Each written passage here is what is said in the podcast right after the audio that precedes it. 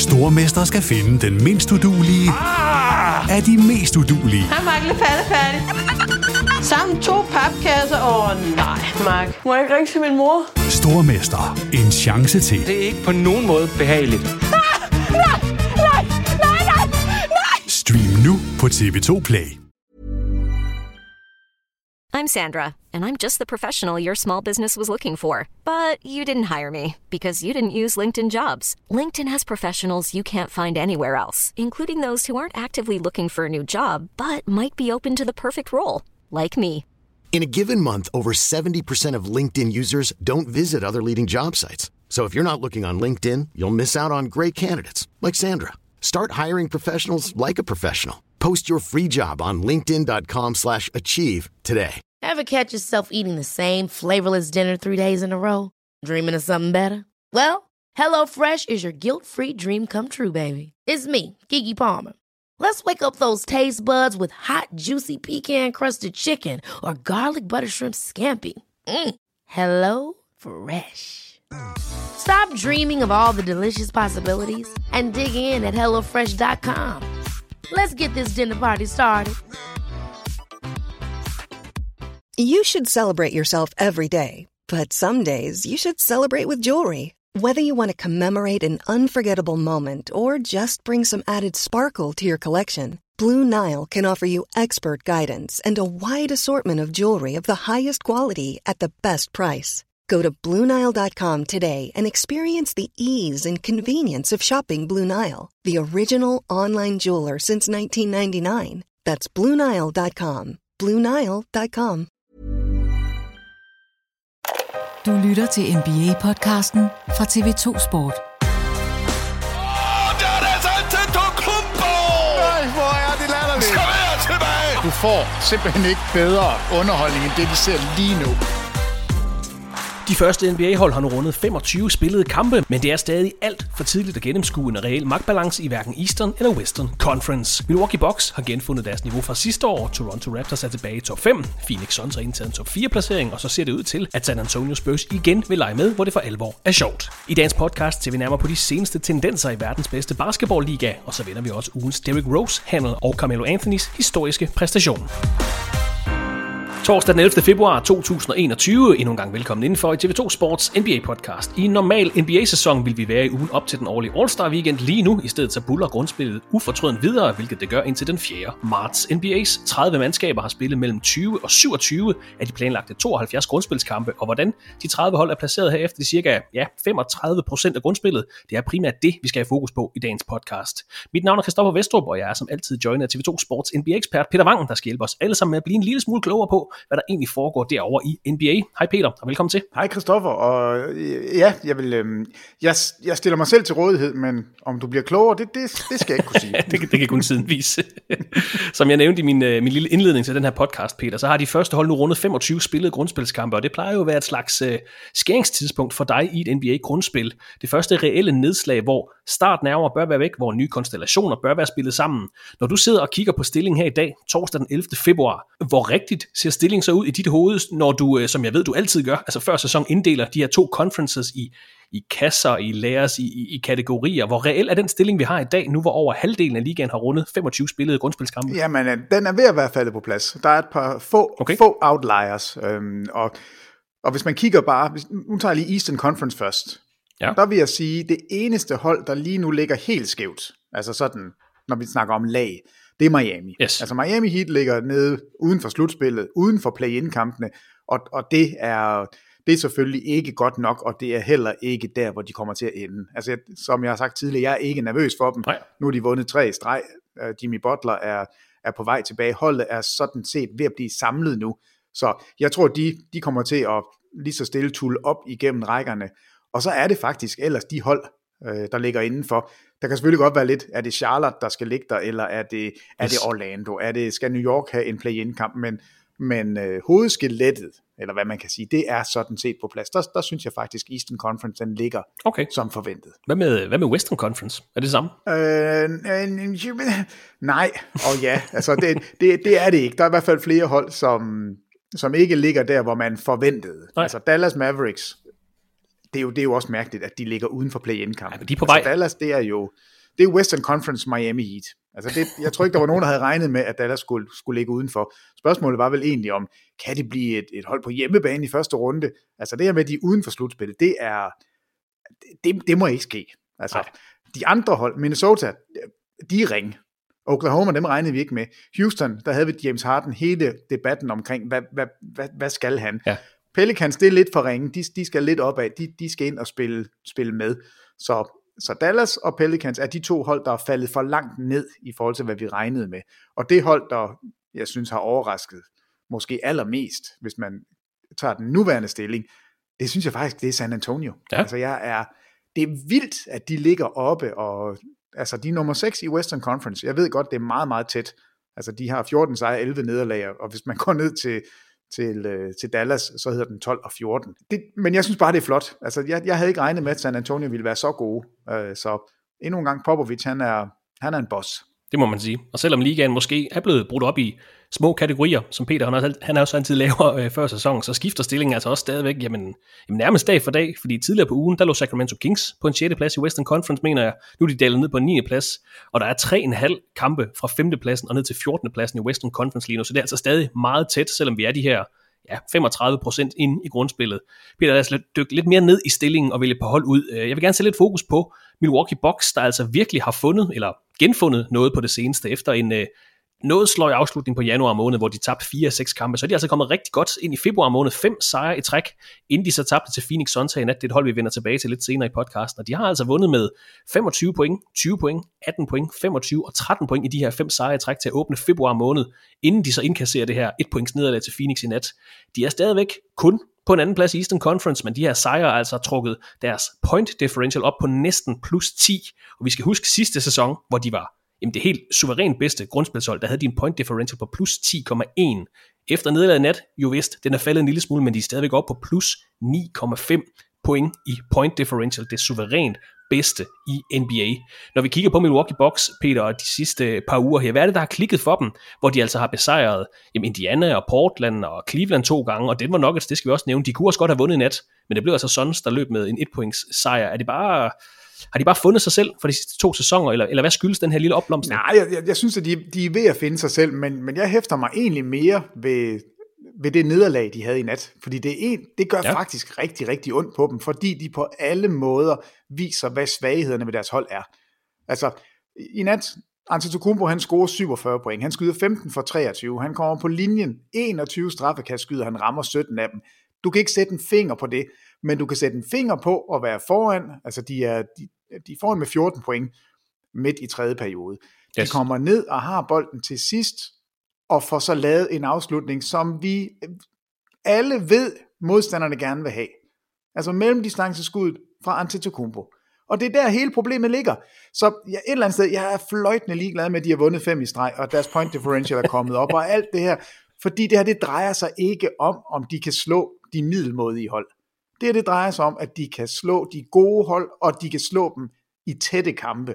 Og vi bliver ved med at løbe panden mod muren. Vi bliver ved med at sige, at Milwaukee er et suverænt grundspilshold. Altså et af de bedste nogensinde. De smadrer alle, og de vil stå med, med flotte differentials og øh, rigtig flotte statistikker. Men for fanden, var er de ringe, når de skal lukke kampene, hvis de er tætte, fordi man ikke har et go-to-våben i Antetokounmpo endnu. Og, og der, det er faktisk det, jeg synes er så bekymrende i forhold til sådan et nederlag som i nat til Phoenix Suns. Og det, er jo, det bliver jo udpenslet ved, at Devin Booker er, er super flabet bagefter ved at gå ud altså offentligt og sige, når vi ser, at, at uh, Antetokounmpo går op i det sidste skud, så ved vi, at det er faktisk okay. Men, men, men, men det er problemet. Og du har, altså du spiller mod en spiller, der, der scorer 47 point og rammer alt, og alligevel vil man faktisk gerne have, at det er ham, der afslutter med sådan en mellemdistanceskud til sidst. Det synes jeg er problematisk. Det kan godt være, at vi skulle have snakket lidt, koordineret lidt om det her emne, Peter. Jeg prøver at tale dem op og sige, at de, ja, de nærmer sig en point differential på plus 10. Altså, vi må trods alt give dem, Peter, at, at du er stadig nervøs for deres altså, top, top niveau. Det bliver tophold ja. I grundspillet. Lige nu leverer de det bedste angreb i NBA. De har det 9. bedste forsvar, ligger nummer 3 i det, der hedder rebound rate. Så det er jo et reelt grundspils Det- jamen, det er et tophold. mega godt Men hold. det er ikke det, der er målet for dem. Det er det, du er frem til. Jamen, altså, ja, altså igen, afstem forventninger med, med det, du ser på banen. Forventningen var, at de ville smadre alt i løbet af grundspillet. Håbet er, Og det Milwaukee virkelig gerne vil, det er jo at vinde et mesterskab. Og, og håbet er, at man kan få udviklet holdet, så Giannis Antetokounmpo kan blive en go-to-spiller i det sidste sekund. Og hvis ikke han skal være det med dribling, så skal der være en anden. Så skal det være Jeru Holiday, så skal det være Middleton, så skal det være en eller anden anden, som kan kreere noget på egen hånd. Og, og lige nu ser vi bare, at, at det er same old, same old. Antetokounmpo vader igennem folk i løbet af 47 minutter. Der er et minut tilbage, så skal man vinde kampen, og så bliver man en lille smule forvirret. Og jeg er ikke blevet klogere. Jeg synes ikke, jeg kan se, at... Øh, Men er det, er det Box eller Antetokounmpo, du siger, der er forvirret? Det skal bare lige på, på plads. Jamen, Antetokounmpo er også forvirret, men, men det, jeg synes, det falder tilbage på holdet og strukturen på, på hvordan man afslutter kampe. Okay. Øh, han er så dødbringende god i, til at komme ind i feltet og til at dunke folk i hovedet. Altså nu har jeg ikke talt, hvor mange dunk han har i nattens kamp, men det er mange. En del, altså, det er jo hver gang han er derinde, så er der jo to-tre stykker omkring ham. Og lige pludselig så sætter han af, og det er med højre hånd, det er med venstre hånd, det er fuldstændig ligegyldigt.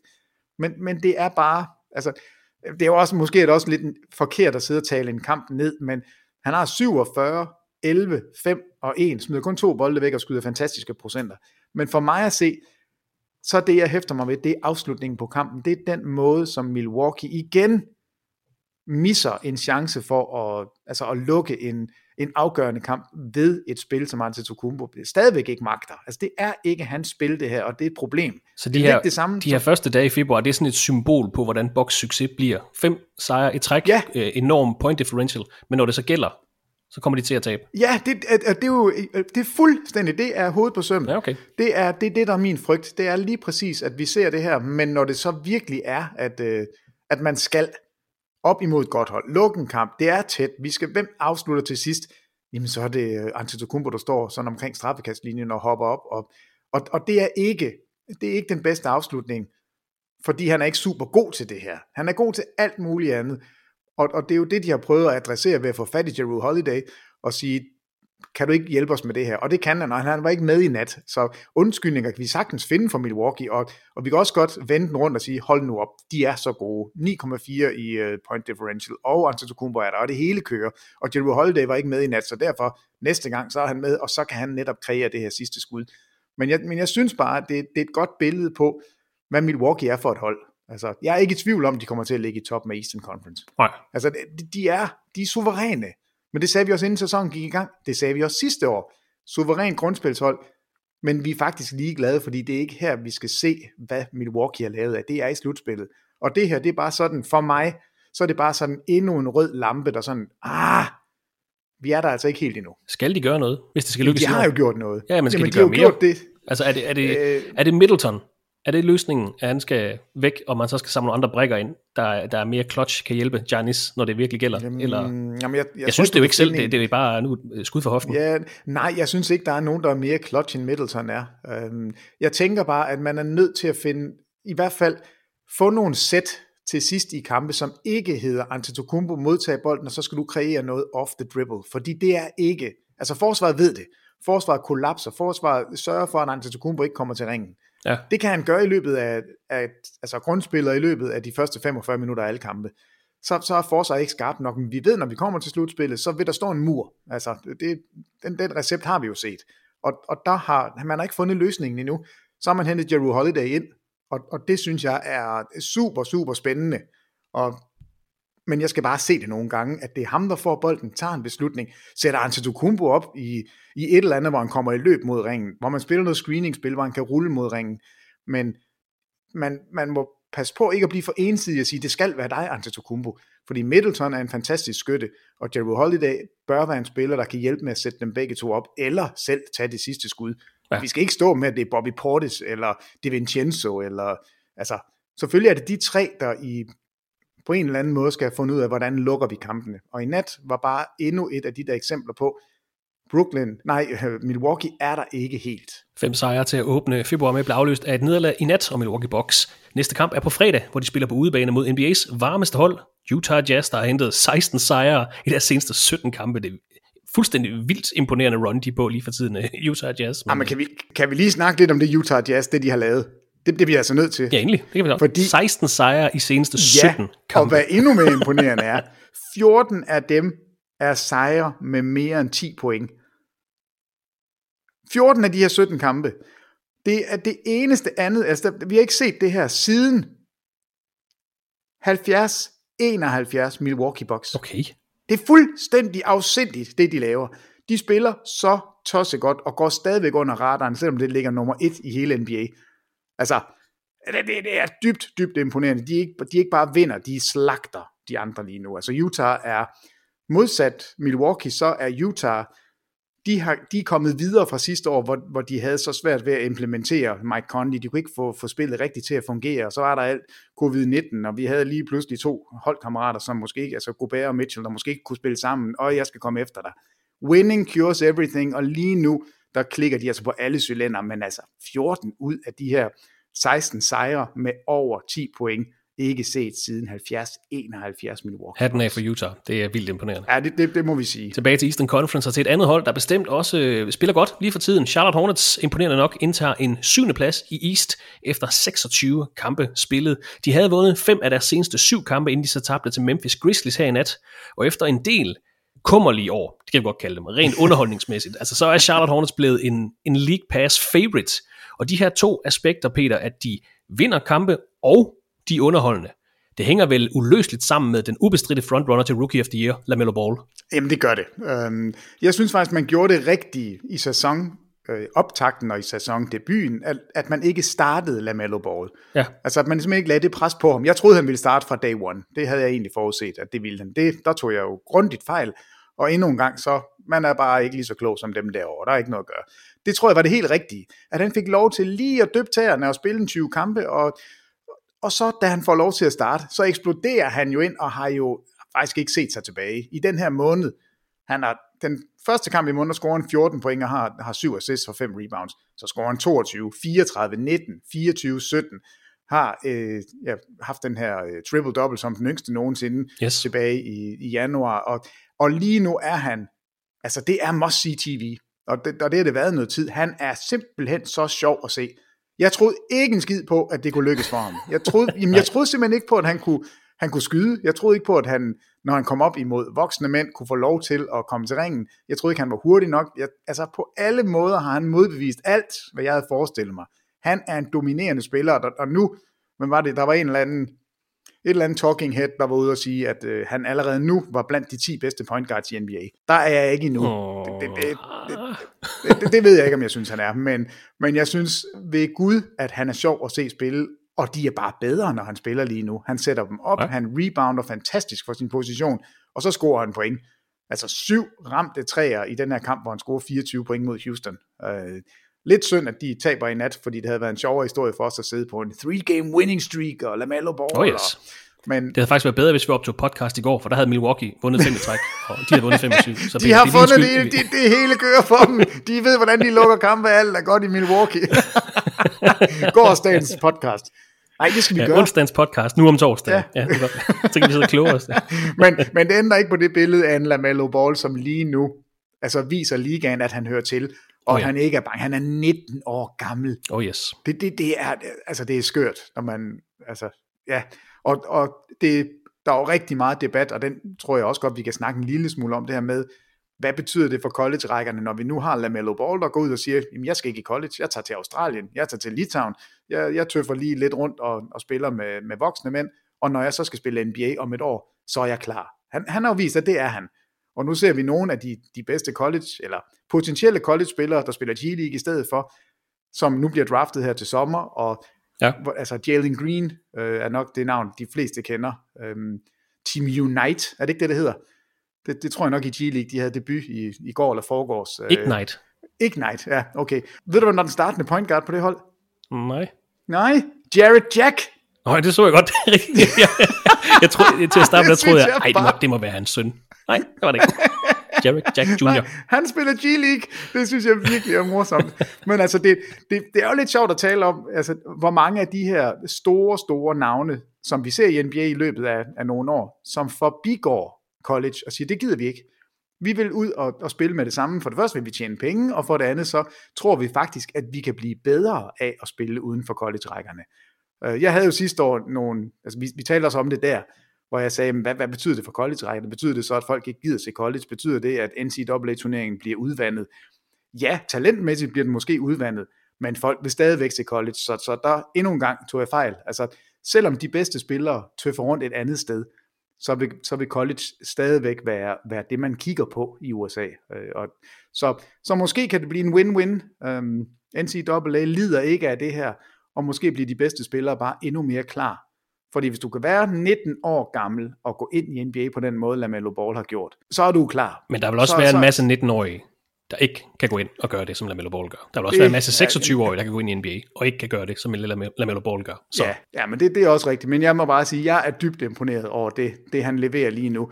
Og så kan man synes om Ball-familien, hvad man vil. Jeg er ikke stor fortaler for, for farmand Ball. Øh, men, men spillet på banen, han er virkelig morsom at se, fordi er du svimmel, var han god. Han har så mange lækre detaljer. Øh, og jeg synes faktisk, han, jeg synes faktisk også, han gebærder sig på banen på en måde, jeg godt kan lide. Altså, du må gerne være lidt cocky. Det, det gør ikke noget.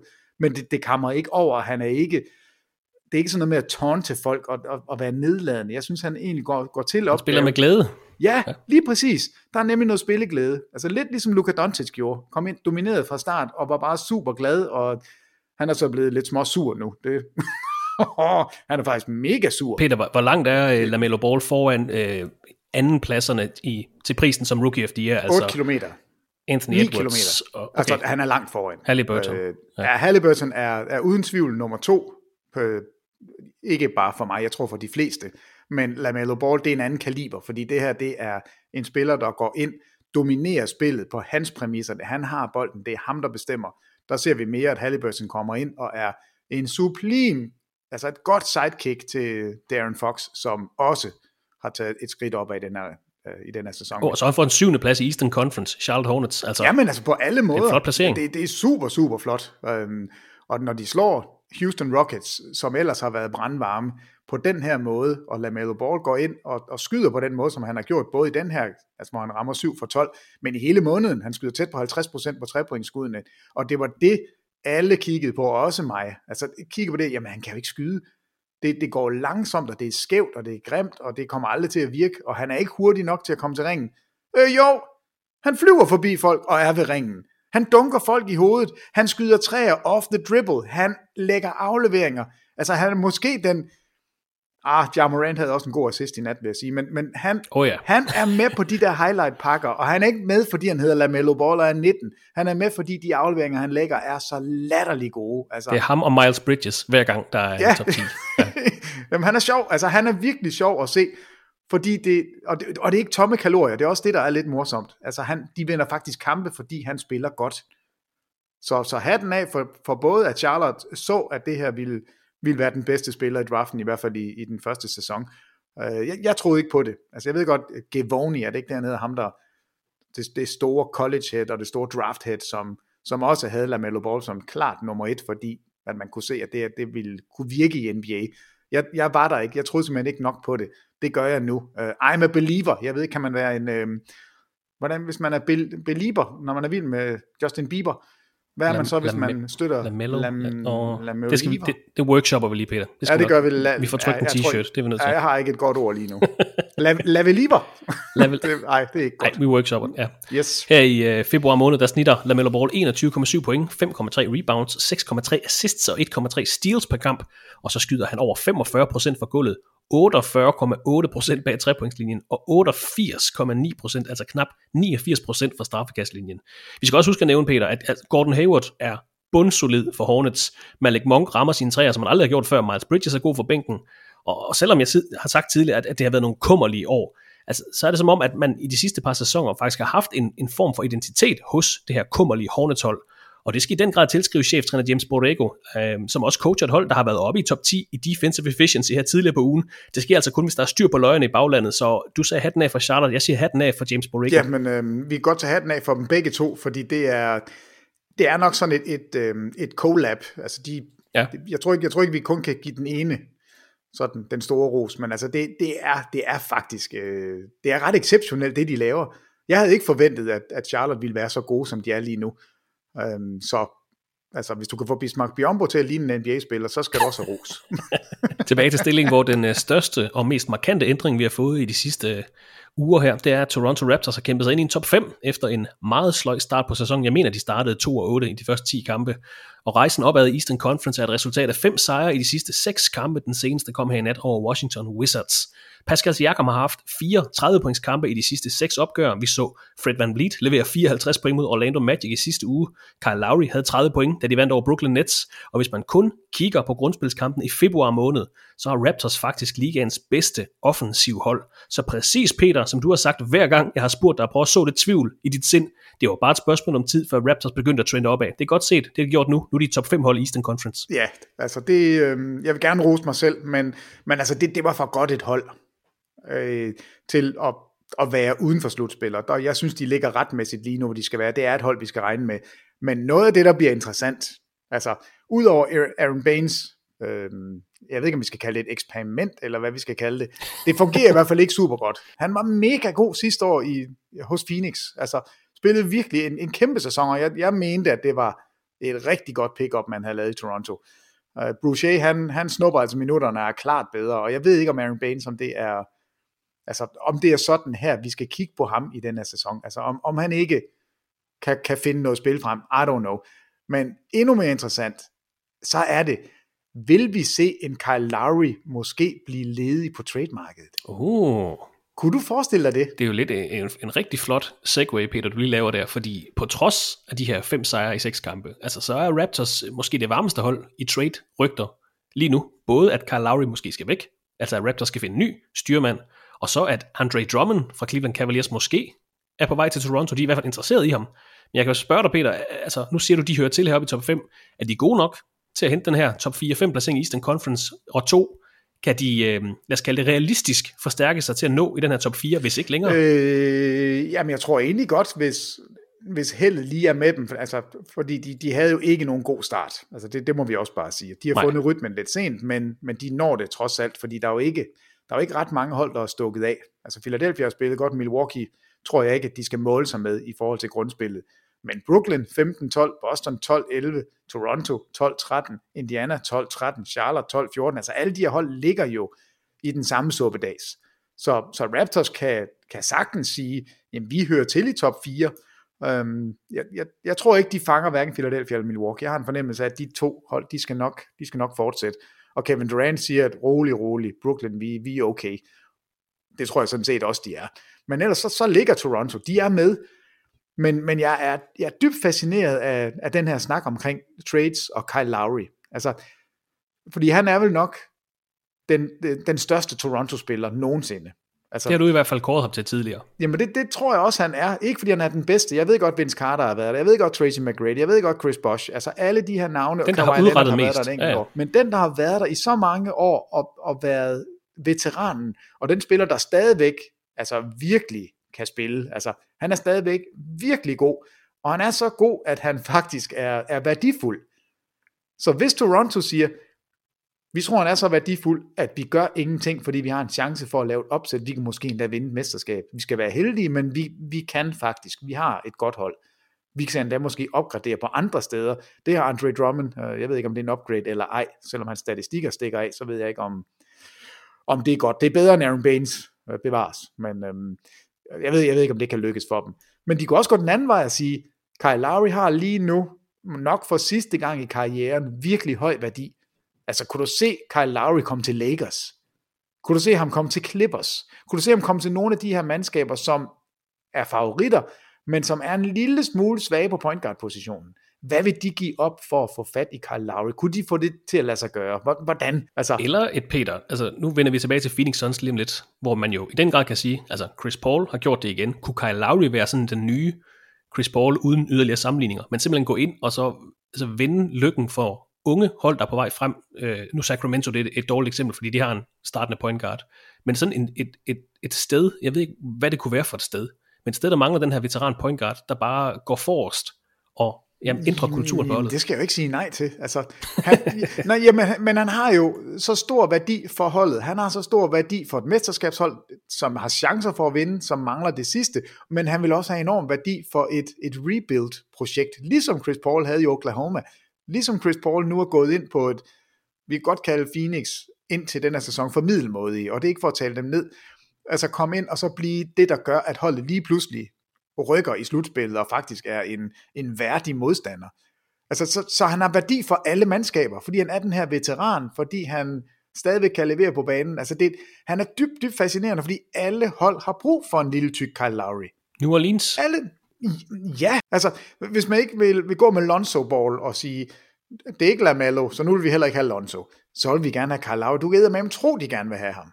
Altså, alle hold har brug for Kyle Lowry. Men Toronto har også, så måske kan, kan Toronto også gå tilbage i historien og sige, det år vi ikke gjorde noget, var alle regnede med, at nu skulle vi gøre noget, øh, der gjorde vi det ikke, og se, der var vi gode. Måske gør de det igen. Altså det, det vil heller ikke komme bag på mig, men, men jeg, er bare, jeg er bare fascineret af, hvordan en spiller som Kyle Lowry lige pludselig kan, måske skifte hold, måske ikke, og, og, og begge dele vil give mening. Det sidste, vi lige kan sige om øh, stillingen i Eastern Conference, er, at efter en solid start på sæsonen, så er Cleveland Cavaliers raslet ned igennem stillingen fem nederlag i træk, efter de tabte til Denver Nuggets i nat. Ni nederlag i deres seneste 11 kampe. Både deres forsvar og angreb er faldet fuldstændig fra hinanden i det her stretch, hvor det, at det bevares, det har været en, en række svære kampe, men de er altså dumpet helt ned på en 12. plads i Eastern Conference, og lige efter dem, der finder vi Orlando Magic, der på grund af mange, mange skader har tabt fire af deres seneste fem kampe. Øh, de er faktisk gået 3 og 14 i deres seneste 17 kampe, men de må altså også klare sig uden Markel Fultz, uden Jonathan Isaac, uden Aaron Gordon, så det er altså heller ikke så nemt at være Orlando Magic-spiller lige nu. Øh, på nær Nikola Vucevic, han giver den gas for tiden. Hold øje med ham, hvis du spiller fantasy i hvert fald. Han, øh, han har frit råderum. Øh, er der andet, vi skal lige skal have nævnt, Peter, når vi er ved stillingen i Eastern Conference? Øh, altså, så, du Zach, så du Zach Lavine og Kobe White nat? Jo. Jamen, det er jo første gang i NBA's historie, at to spillere på det samme hold scorer 8 eller derover tre point scoring. Lige præcis. Bulls vandt 129-116 over New Orleans Pelicans. Zach Lavine scorede 46 point, satte 9 træer, og Kobe White Andreårsspilleren satte altså 8 træer første gang. Det er ikke Curry og Thompson. Nej, og, det er ikke, og det er jo mærkeligt. Hvem kunne vi ellers nævne? Altså? ja, det er så Jamen, underligt. Det, det, det, det, det er vildt underligt. Jamen, og, og specielt når du har haft en sæson også, hvor du, hvor du også havde Durant med. Altså, øh, så, så det er faktisk en, en ret vild rekord, øh, at to spillere på den måde brænder varm. Jeg havde ikke forestillet mig, at det, det nogensinde skulle være andre end altså en Golden State kombination. Det her, det er, ja, det kan godt være, det kommer til at ske i Brooklyn nu der er også et par spillere, der godt kan ja, kunne finde på det, men, men ja, det er, det er faktisk ret vildt. Øh, og når man, altså, hvis man ser highlights, jeg så ikke hele kampen, jeg, jeg så kun highlight-pakken, så ligner Zach Lavine verdens bedste angrebsspiller nogensinde. Jamen det stroke han har, den måde han lige øh, sætter af på og fyre de her træer af, og samtidig når til ringen, når, når, altså de dunk han har, jeg ved ikke, om Antetokounmpo det ser sjovt ud, fordi han har så lange arme, øh, men Zach Lavine har stadigvæk noget bounce, og han ser så voldsomt god ud. Øh, og, og Chicago, når det ruller fra Chicago, så er de svære at lege med, og det gjorde det altså i nat. Er der andet, vi skal have nævnt, når vi lige er ved stillingen i Eastern Conference? Øh, altså, jeg tror, der, der sidder nogle Sixers-fans derude og siger, hallo, altså vi er nummer et. Øh, det lykkedes faktisk for os alt det her med at, at tanke i fire sæsoner og være det ringeste hold og drafte rigtig godt. Og hvorfor I, I vil trade Ben Simmons? Hvad snakker I om? Prøv at se os nu. Altså, Hatten af for Philadelphia. 18 og 7. Det, det er, de spiller godt, og de, altså kombinationen af Seth Curry og Joel Embiid og Ben Simmons, Tobias Harris og Danny Green. Altså de fem startere, de komplementerer hinanden fabelagtigt godt. Øh, så så jeg, jeg synes bare lige, de, selvfølgelig skal de have noget ros, fordi der er, der, der, er, der er nok godt at kigge på der. Inden vi springer fra Eastern til Western Conference, så skal vi lige have vendt øh, mandagens trade, som allerede blev offentliggjort øh, semi-officielt søndag aften. Den tidligere most valuable player Derrick Rose er blevet traded fra Detroit Pistons til New York Knicks, der til gengæld sender Dennis Smith Jr. og 2021 anden runde draft pick til Detroit. Derrick Rose spillede også for Knicks tilbage i 16-17 sæsonen og bliver efter den her handel genforenet med cheftræner Tom Thibodeau, der har været træner for Rose hos Chicago Bulls, hos Minnesota Timberwolves og nu hos New York Knicks. Peter, Derrick Rose fra Detroit til øh, New York, point guard Dennis Smith Jr. og et andet runde draft pick til Detroit. Hvorfor indgår de her to klubber den her handel? Ja, på Nå, hvis vi starter i New York. det er altid det er en god reaktion, når man får spørgsmål. På her. altså, New York-siden ja. af det. Det er et fantastisk trade, hvis du kan få fat i Derrick Rose for et second round pick og en spiller, som du har givet op på. Yes. Det i sig selv er, er et super, super flot trade, fordi Derrick Rose har stadigvæk en værdi. Han er stadigvæk en af de spillere, der kan kreere point. Han kan komme på straffekastlinjen, han kan komme til ringen, han kan score i de øjeblikke, hvor et, et forsvar eller et angreb står og, og bliver rådvilde. Altså han har stadigvæk øh, et første skridt, og han kan, komme for, han kan slå sin mand, og han kan få sit skud af. Det kan han. Han er bedre end et andet rundevalg.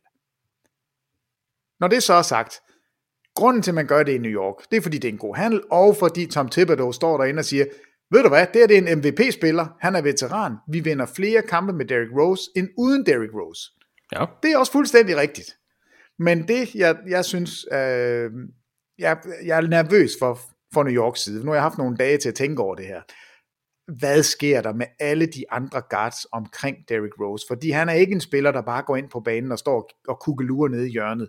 Altså han er en spiller, der kræver at have bolden i hænderne. Du har et par guards, som du gerne vil udvikle på. Så henter du en veteran ind til en head coach, som godt kan lide at spille med veteraner. En head coach, der har historie med Derrick Rose. En god historie. Altså de kan godt lide hinanden. Emmanuel Quigley, hvordan skal han få minutter? RJ Barrett, ja. passer det godt sammen med Derrick Rose? Hvorfor gør man det her? Det gør man selvfølgelig for at komme i slutspillet, fordi Tim, Thibodeau, han vil gerne vinde, han vil gerne vise, at det her hold kan komme i slutspillet. Nu hjælper jeg os, øh, altså vi bliver endnu bedre nu, fordi vi får Derrick Rose. Betyder det her flere sejre i sæsonen? Det tror jeg, det gør. Jeg ved ikke, hvor mange, men jeg tror, at New York vinder flere kampe i år, fordi de har fået Derrick Rose, i stedet for ikke at have Derrick Rose. Men jeg er nervøs for, om man sætter udviklingen på de unge spillere tilbage, og at man ikke får lov til at se, hvad kan Emmanuel Quigley egentlig gøre? Og hvad med Frank Nilikina? Han findes stadigvæk. Er det nu slut med ham? Jamen, ham, altså, ham vil Detroit ikke have, har jeg læst. De vil heller ikke have Kevin Knox. Nej, det passer ikke. New, New York Knicks sagde, at de ikke ville have Kevin Knox med i en pakke. Nå. Og jeg mener, Detroit sagde nej til uh, Frankie Smokes. Vi sætter ikke Knox med i pakken. Nå, men ham vil vi heller ikke have. Så. Nå, vel sagt. Men er han, bliver hans rolle ikke, Peter har fået sæsondebut for Knicks uh, du er tirsdags, hvor de spillede mod Miami Heat. Her leverede han 14 point, 3 assist, en rebound, et steal og et blok på 20 minutter, kommende fra bænken. Og er det ikke hans primære rolle? Det er nemlig at være mentor for R.J. Barrett, Emmanuel Quigley, Alfred Payton måske? Øh, det håber jeg. Ja. Men det jeg frygter, det er jo, at Thibodeau falder tilbage i den her fælde, som, som vi ser mange head coaches, som, som gerne vil vinde kampe. Et, et eller andet sted, så er Thibodeau jo fløjtende ligeglad med, om, om New York om fire år har et hold af, af spillere, som, som er der, og som har spillet sammen, og som har udviklet sig. Han vil vinde nu, fordi det er hans arbejde. Og, og han står bedre nu med Derrick Rose. Så jeg er bange for, at Derrick Rose får for stor en rolle for det her New York-hold. Um, det, kan, det kan være, at, at han er blevet klogere til Bedeau. Det kan være, at han faktisk bruger Derrick Rose som en spark plug, som en ja. spiller fra bænken. Og så man, altså jeg synes jo, man skulle få, øh, få Quickly ind i starting lineup og sige, det er sådan her, vi spiller. Nu udvikler det er dig og RJ Barrett, det er jer to og Julius Randle øh, og, og Mitchell. Jer fire af vores core. Og så har vi nogle veteraner til omklædningsrummet. Vi har nogle veteraner, der på banen også kan levere. Nu prøver vi at vinde kampe sammen, men det er jer unge, det er jer, der bærer hold, det er jer, der er stjernerne. Hurra, hurra, her kører vi afsted. Jeg er bare bange for, at det, om fire kampe, så er det, ah, Derrick Rose, han skal nok ind og starte, fordi ah, han skal nok spille 30 minutter. Ah, hans usage rate skal nok op, op over 30. Altså, det, det frygter jeg.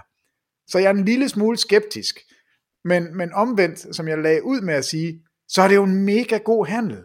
Derrick Rose er bedre end et andet rundevalg. Det er en uh, god handel fra, fra New York side, fordi uh, i den anden lejr, Peter, det er måske svært at sige, hvad Detroit Pistons får i, i Dennis Smith Jr. Han har spillet tre kampe for Knicks i den her sæson, uden at levere af noget så helst, helst. Altså, han var ikke med i Detroit uh, sejr over Brooklyn her tirsdag, så han kan få Pistons debut i nat, hvor man får besøg af Indiana Pacers. Derrick Rose har været et rimelig varmt navn på, på trade-børsen i noget tid. Et, det er vel fair nok for Detroit, at de, de, de gerne vil give Dennis Smith Jr. et, et, et kick. Han har jo trods alt været en rimelig god scorende point guard uh, tidligere. Men øh, kunne man ikke have fået mere eller andet i den her, altså når Jamen, man har en trade chip som Derrick Rose, som, som mange gerne vil have, inklusive jo. Lakers, Clippers, uh, Contenders, ja.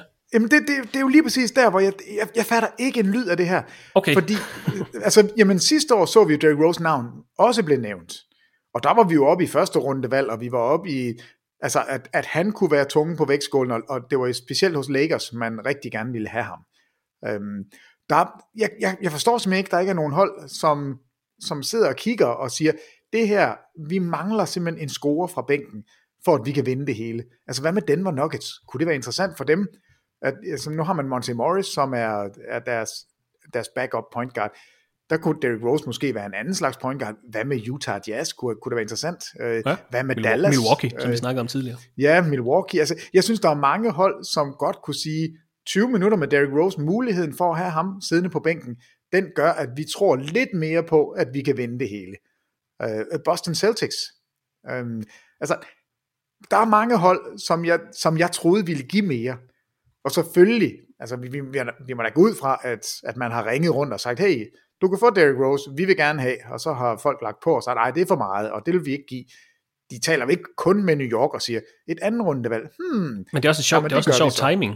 Altså, der er over en måned til trade deadline. Ja, øh, Øh, så så det, det, det, altså jeg forestiller mig det sådan, at Derrick Rose har sagt, det her, det gik ikke. Killian Hayes er skadet, jeg kan ikke være mentor for ham. Vi vinder ikke noget som helst, jeg vil gerne væk. Kan I ikke finde ud af noget til New York, for der er Tom Thibodeau? Det er det eneste, der giver mening i min bog, med så lang tid Jo, til trade deadline. hvis du at Detroit var- så bare gør det, det er, det er måske goodwill over for Derrick Rose. Jamen, det, hvorfor skal de give ham goodwill? Hvis vi to var direktørerne i Detroit, Derrick Rose vil være øh, klap i, du spiller her, indtil vi siger noget andet, fordi sådan er arbejdslivet i NBA. Um, og hvis vi kan vente 14 dage og afsøge markedet og få et første rundevalg, så er vi ligeglade med, at du godt kan lide Tom Thibodeau. Så kan det være, at du kommer til Vestkysten eller et andet sted Det kan godt være, at de er good guys, Peter. i NBA på Du kan ledelsesgangen. ikke altid tænke det værste Det er om. kun Mark Cuban, der er en good guy. og det ved jeg faktisk ikke engang, Jamen, det, er, det er, ja, Ah, det er- det er mærkeligt. Det er en mærkelig handel Ja, fra altså- Detroits side. På den anden side, hvis du, du siger, New York, de er bedre efter den her handel. Detroit Pistons mål i år er jo ikke at være gode, på trods af alt det, de har lavet i offseason. Detroit er vel dårligere nu, og det må vel være det mål. går vi ud fra, At, at, med mindre Dennis Smith Jr. her Ja. beviser, at han kan spille. Og jeg synes, altså, det, det er lykkeligt for ham, at han får en chance igen. ja, Altså, han var blevet så desperat, at han selv havde været ved ledelsen i New York og sagt, send mig til G-League. Altså, så kan, så kan jeg komme ned for kan minutter ikke- og vise, hvad jeg er værd. du, du starter ikke, det er Jared Jackson, eller hvad han, Jared Jack, der starter. du er back up til Jared Jack i G-League. Uh, uh, Dennis Smith. Men altså, jeg var rimelig varm på Dennis Smith Ja. ja. Junior faktisk, da han kom ind i ligaen, fordi han er super springstærk, han er, han er cocky, altså det, og, og måske er det her den oplevelse, der gør, at han bliver en lille, humbled, hvad hedder det? Altså hvis man bliver... Er Øh, ydmyg omkring sin situation. men han bliver ydmyg omkring sin rolle i NBA. Ja. Og, og det kan være, altså er det her en Chauncey Billups historie? Er det her en spiller, der lige skal lidt rundt i de første par sæsoner for at finde ud af, at man måske ikke er den bedste, men man godt kan få en rolle, og så eksploderer man derfra. Det, det kan vi da håbe på. Altså det, det vil da være en smuk, smuk historie, hvis Danny Smith Jr. han lige pludselig bliver helt fantastisk. Jeg, jeg er lidt, øh, jeg, jeg tvivler lidt på det, men, men jeg synes for, for Detroit, det er mærkeligt, at man ikke har kunne få et første rundevalg. Det troede jeg, Derrick Rose var værd. Det troede jeg også. Det er også derfor. Øhm, altså både timing men- og så output. Ja. Ja. Fair nok, at man kan give Dennis Smith Jr. Ja. et kick, men må ikke man kunne have samlet ham op senere på et eller andet tidspunkt. Men Men altså, hvor, hvor meget betyder det for et franchise som New York, at man kommer i slutspillet? Altså, det, det er jo nok også det, vi skal vægte det op imod. Altså, det er virkelig ja. vigtigt, at man opbygger en vindende kultur. Og det er jeg helt enig i, og det er det, jeg synes er lykkedes for New York. Det her med, at de dækker op, og de vinder kampe, og, og det er rigtig, rigtig fint. Og det kan også godt være, at det her det går. Altså, at, at det bliver rigtig godt. Men, men jeg synes bare, det er vigtigt, at man ikke forhindrer en udvikling hos spillere, som faktisk var rigtig godt i gang. Og der tænker jeg primært Emmanuel Quickly. Øhm, jeg håber ikke, at han bliver kyst af det her, og, og mister spilletid, og at Thibodeau mister troen på ham. Og, men altså, nu, er, nu, er, har jeg, nu har jeg den skeptiske hat på, øh, hvis der er noget, der hedder det. Det kan jo også godt være, hvis vi tager den positive store hue på, at det så bliver rigtig godt. Altså, at Derrick Rose kommer ind netop er en, er en super mentor, og netop kan alt muligt fortælle, hey, jeg er tidligere MVP, jeg ved lige, hvordan man skal gøre, og prøv lige at se her, Emmanuel Quickly, det der skud var ikke godt, men du skal gøre sådan og sådan. Um, det, det, det er håbet, og jeg vil gerne have, at New York de lykkes med det her, fordi jeg synes faktisk, de har gjort så mange positive ting i den her sæson, primært ved ikke at gøre noget andet end at, at hyre Thibodeau, som har fået installeret noget, noget fornuft. Og det, det, må ikke, det må simpelthen ikke blive smidt på gulvet på grund af det her. det er øh, tredje gang i karrieren, at Derrick Rose er blevet traded. Og det fik mig til at tænke på, Peter, hvor ofte man egentlig ser en MVP blive traded, altså, altså efter vedkommende er blevet kåret som ligaens most valuable player. Øh, det er tid til et rabbit hole, Peter. Ah, juhu! et, et, et slag på tasken, Peter, i de sidste 50 år, hvor mange MVP'er er blevet traded efter de har vundet MVP-titlen. Jeg kan hjælpe dig så meget med at sige, at øh, 27 spillere er blevet kåret som MVP i NBA de sidste 50 år. Hvor mange af dem tror du, der er blevet traded efter de er blevet kåret som MVP? Jamen altså sådan en spiller som Kevin Durant, som går i free agency til Golden State. Ja. Det er jo ikke et trade, vel? Altså er, er vi enige om det? Det er et, dårligt eksempel, fordi der er faktisk en, øh, det var faktisk en sign and trade. Åh, Så det, der, der, er, der, er, der er nogle variabler her, det kan jeg godt øh, okay. hjælpe med at sige. Jamen, øhm, jam, jam, jam. altså i gamle dage, der gjorde man det jo ikke. 27 spillere sidste 50 år, hvor mange af dem er blevet traded, efter de er blevet kåret som MVP. For eksempel, Efter James Harden er, altså, er jo skiftet, efter han blev kåret som MVP, men han blev også traded, før han blev MVP. Øh, så det er et dårligt eksempel. Men det er altså efter, de er blevet kåret som MVP. Hvor, hvor mange er så blevet traded? 7. 16. Er det 16? Er det så højt? Det er faktisk rigtig mange. Jeg sad og kiggede på ja, det her det i går, er fordi faktisk, det, det havde jeg ikke troet, det var så mange, mange. mange af dem er øh, altså, aftaler, man har lavet, sign and trades, det vender vi tilbage til, men Kareem Abdul-Jabbar, Dave Cowens, Bob McAdoo, Bill Walton, Moses Malone. Dave Cowens? Ja, det var faktisk en, en, en trade, da han skiftede til Milwaukee, efter han var i Boston. Det kom også bag på mig. Okay. Uh, Charles Barkley, Peter. Hakim Olajuwon faktisk også, da han var i Toronto, som alle glemmer. Ah, men det er jo, ah, det er jo det er det skøreste rabbit hole, du landede i. Den Shaquille, anden... Shaquille O'Neal, Allen Iverson, Kevin Garnett, Derrick Rose, som vi er inde på, Russell Westbrook og James Harden er alle blevet traded efter de blev kåret som MVP. Og teknisk set, nu kommer det tekniske, Peter. Steve Nash, da han skiftede til Lakers i 2012, det var faktisk en sign and trade, og det samme var LeBron James skiftede til Miami Heat i 2010. Altså, og igen, det er med en stor variabel, fordi han var på vej, og så fik man lavet det til en sign and trade, så Cleveland fik noget tilbage. Men teknisk set er det et trade, og det samme med Kevin Durant, da han skiftede til Brooklyn Nets i 2019. Så det er over halvdelen? Det er 16 ud af 27, og hvis ja, folk så sidder og tænker, alligevel. hvilke MVP'er så ikke blevet traded de sidste 50 år? Julius Irving, Larry Bird, Irving Magic Johnson, Michael Jordan, David Robinson, Karl Malone, Tim Duncan, Dirk Nowitzki, Kobe Bryant, Steph Curry og Giannis Antetokounmpo er ikke blevet traded. Det er jo, det, altså, det er jo lidt ked af at skulle sige, men det er jo en fed liste at være på. Det, det synes jeg også, men, men det sker faktisk ret altså, ofte. Den, den det kom også bag på mig, det var et godt bud, du havde, for jeg ja. troede heller ikke, det ville være så mange, men altså 16 af de 27 spillere, der de sidste 50 år har vundet MVP, er alle blevet traded. Mange af dem er selvfølgelig sidst i karrieren, hvor deres værdi er langt fra, hvad det var, ja, og det, da de var MVP. Men... Det, altså man skulle vel egentlig prøve at kigge lidt på, hvem bliver traded i deres prime. Altså, ja, det er noget andet. En MVP i prime, det, det, den, den liste kan vi godt prøve at kigge på på et tidspunkt, men det er lidt sjovt, når du har både Iverson og, og Hakim på den her liste, som vi jo har haft op i vores programmer og, og talt lidt om, hvor Iverson er den eneste Hall of Famer i Memphis Grizzly. Ah. Altså, hvem, hvem havde tænkt på, at han lige havde otte kampe der? og Hakim er den, altså en af to Hall of Famer i Toronto. Toronto ja. Ja, Tracy McGrady og Hakim. Altså, det er jo latterligt at snakke om Hakim som, og, som Hall of Famer fra Toronto. Det er jo latterligt at snakke ja. om Iverson i Memphis. Men, men hvis man slår op på, på historikken omkring de, de, de her hold, så, så figurerer de. Ja, det, det er bare en, en lille kuriositet, men hvor er jeg glad for, at du begyndte at hoppe i de her huller, fordi det, det, der kommer så meget guld. Det, der ligger så meget dernede. Jamen, du har den skeptiske hat på, og jeg hopper i rabbit hole. Det er som om, vi skifter roller øh, på ugenlig bag. Jamen, det er fordi, vi skulle optaget i går. Vi har optaget den på den forkerte dag. Ja, vi er ude af synk, simpelthen. Men øh, nu sidder jeg bare lige og skimmer de her navne her. Hvis du snakker om uh, traded i deres prime, altså Kareem Abdul-Jabbar var en stor profil, da han skiftede fra Milwaukee til Lakers. Det var faktisk i sin prime. Ja. Uh, Bill Walton var skadet, Moses Malone var vel egentlig også, Charles Barkley, det var, jo... Ja, han blev, nej, det var så først efter. Ja, men han kommer til Houston efter Phoenix.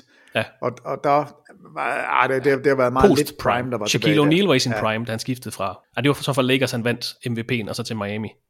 Ja, men der øh, vinder han mesterskab i 6, ja. så der, det, det, det er stadigvæk prime. Kevin Garnett, Russell Westbrook, James Harden, det er vel også deres prime, kunne man godt sige. Ja. Yeah. Det samme med LeBron og Durant faktisk også. Så det er også en del. Altså, ja, Nej, altså, det, og jeg ved godt, at LeBron James skiftede det, det, det er på papiret et trade, og det var det egentlig ikke, men det er et sign and trade, så han er altså med. Hvad med Karl Malone? Kom han bare som free agent til, til Lakers? Ja. Det må han jo så have gjort. Jeg var lige inde og dobbelt ham. Øh, skifter som free agent, ja, til Lakers. Uh, så det vil sige, at Karl Malone endnu en gang er på den gode liste, hvor Barkley er på den dårlige. Det, det, det huer mig ikke. The mailman. ja, puha. Vi skal naturligvis også se lidt nærmere på stillingen i NBA's Western Conference, hvor vi har nævnt Utah Jazz seneste sejrstime, altså 16 sejre de sidste 17 kampe. De indtager førstepladsen i vest foran de to Los Angeles mandskaber, Lakers på andenpladsen, Clippers på tredjepladsen. Clippers, der havde tabt tre af deres seneste fire kampe, inden de altså fik rettet lidt op på sagerne med en sejr over Minnesota Timberwolves her i nat. Men lige hælene på Jazz og de to Los Angeles mandskaber, der finder vi et hold, som Charles Barkley spillede for Peter, Phoenix Suns, som jeg synes fortjener lidt opmærksomhed her i podcasten, fordi de hentede en flot sejr i nat, som vi var inde på, 125-124 over Milwaukee. De ligger på en fjerde plads i Western Conference efter 24 kampe af sæsonen, og det kan de vel være ganske godt tilfreds med, Peter. Hvad er det, der klikker for Arizona-mandskabet lige PC? Jamen altså, det er jo, at deres angreb er noget bedre end deres forsvar. Ikke bare sådan marginalt, men noget bedre. De bonger ud som det sjette bedste forsvarshold. Altså, og, og det er en kæmpe, altså det, det er en kæmpe forløsning, er lige ved at sige, for et hold, som har haft så svært ved at dække op. Altså sidste år, nu tjekker ja. jeg lige, hvad de lå der, øh, hvor ringe de var. Jeg kan nævne, at øh, de tillader også den 6. laveste 3 points procent imod sig den her sæson, og så laver de ikke nogen turnover, så der er altså kommet disciplin på det Phoenix Suns hold, og det har nok noget at gøre med ham der, Chris ja. Paul, der har gjort altså det igen. De, de, de var nummer 17 sidste år i defensive rating, som er altså, ikke ret godt, og de er så nummer 6 i den her sæson. Og, og de har ikke mistet noget i offensiven. Altså, de kan stadigvæk finde ud af at score point. Og det her med, at det, det er jo, tror jeg nok, det er langsomt spillende hold i NBA. Yes. Altså, de er super, super metodiske, konservative, og et eller andet sted ret kedelige. Øhm, men der er jo en grund til det. Altså, du skal jo ikke sponsor afsted med en DeAndre Ayton og med en Chris Paul, som ikke synes, det er super fedt at løbe, og når du så kan spille half-court offense, som man kan i Phoenix med Chris Paul, med, Devon, øh, med, med Booker, så er det at hold lige pludselig, altså de, de spiller til deres styrker. Så det er nok det rigtige svar på dit spørgsmål, hvad er det, der lykkes? De spiller til styrkerne lige nu. Og så har de jo, ikke fordi vi skal trække tråd tilbage til Milwaukee, men, men så har de altså et par spillere, som synes, det er super fedt at afslutte til sidst, og som kan skabe deres eget skud. Chris Paul, yes. lille fis, han kan altså stadigvæk. Devin Booker, altså, jeg ved ikke, hvordan man dækker ham op, hvis han, øh, altså, man kan godt forhindre ham fra at komme til ringen, men at gå op i de her hopskud, fordi han er altså noget større end, end både Steph Curry og Damian Lillard og Trey Young og de andre små point guards. Så har du altså en stor shooting guard, som er så forbandet god til at få sit eget skud afsted. Og så har han et eller andet clutch i sig. Altså der, der er noget over, over Devin Booker. Øh, så man kan afslutte kampe, når de er tætte, man kan kontrollere tempoet, man lader være med at smide bolden væk, man spiller til styrkerne. Det, det er derfor, det lykkes for Phoenix lige nu. Og de er altså gået fra at være 8-8 i sæsonen til nu at være 15-9, smuttet lige forbi Denver Nuggets, San Antonio Spurs, Golden State Warriors og op på fjerde pladsen i Western Conference. Øh, du er selv inde på det, Peter, de, altså de spiller langsomt, og det, det, der er en masse gode statistikker, der bonger ud for Phoenix Suns, men der er altså også øh, noget funk i det her, fordi de spiller langsomt, de får ikke nogen straffekast, færrest forsøg i hele ligaen, de får ikke nogen steals, de får ikke nogen blocks, de begår en del personlige fejl, men alligevel så fungerer det for dem, fordi de spiller til deres styrker. Det er måske, øh, hvad hedder det, overskrift for Phoenix Suns. Øh, et hold, man i øvrigt kan se mod Philadelphia 76 og ser på lørdag på TV2 Sport. Det er fra kl. 21.00, hvis man altså bliver lidt klogere på fjerdepladsen i Western Conference. Er det her holdbart, Peter? Kan de holde den her top 4 placeringen, eller falder de ned på den syvende plads, som du spåede dem til før sæsonen? Øh, jeg vil jo gerne sige, selvfølgelig gør de det, fordi det var jo facitlisten. Ja. Men, men den er vist så gennemhullet, den lille ost, at det, det kan være det samme, om, om Phoenix de rammer men tror du, de kan holde kadencen til at, øh, en top 4-5 placering så, eller andet? Altså, jeg, jeg har dem indenfor i top 6, og, og jeg synes jo, vi skal begynde at lave sådan en skillelinje, der hedder indenfor eller uden for de her play-in-kampe. Okay. Øh, der, der tror jeg, de kan holde den, men jeg tror mere på en 5. 6. plads end en top 4. Altså, det, det er...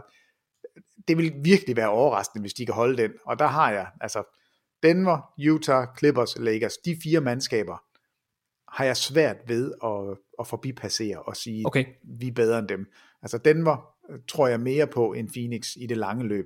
Men der på 5. og 6. pladsen, og det vil jeg også synes var, var altså, virkelig imponerende. Altså at det, det lykkes på den her måde. Og jeg vil lige sige forsvarsmæssigt, det der også er lykkedes, det er, at DeAndre Ayton sidste år, han var frygtelig.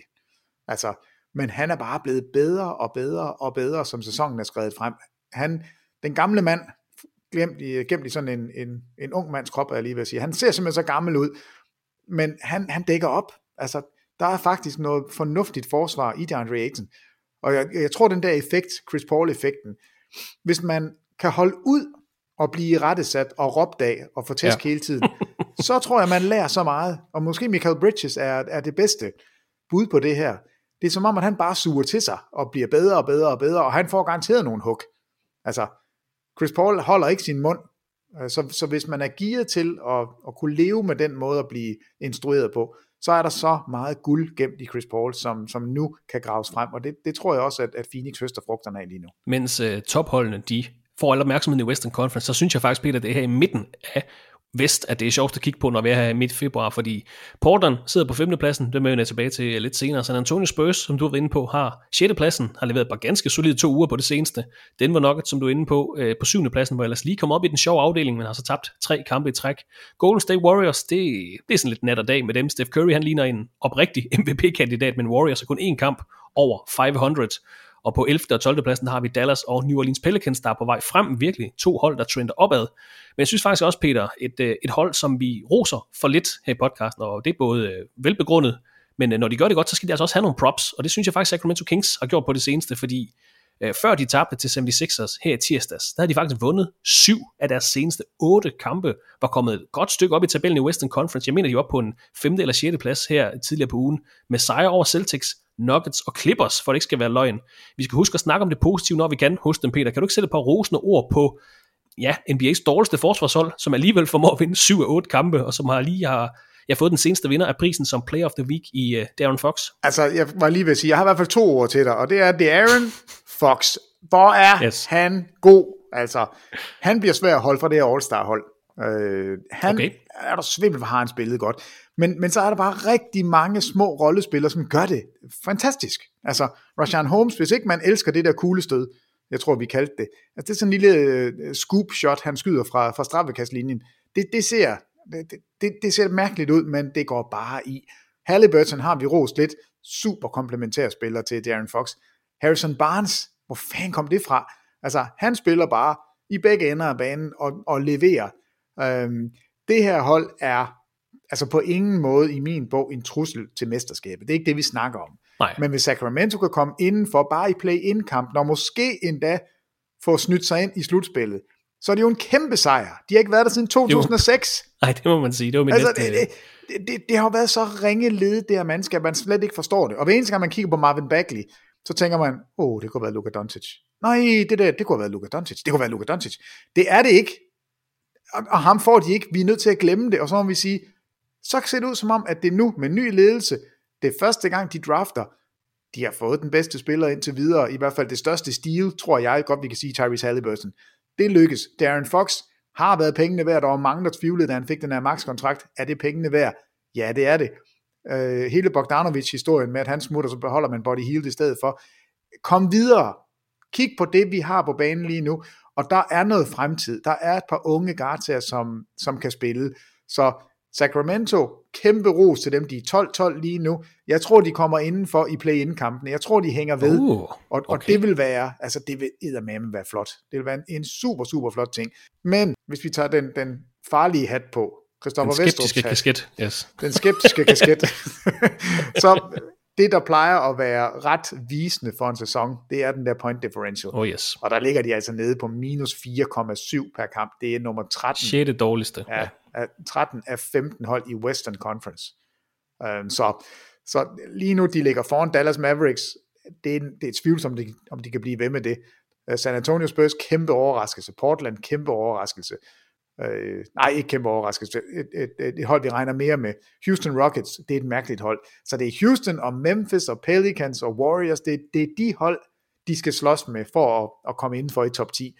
Og det, det bliver interessant. Altså det er, ej, jeg ved ikke, om jeg fik sagt, at jeg, jeg troede, de kom inden for. Det, det sagde jeg vist.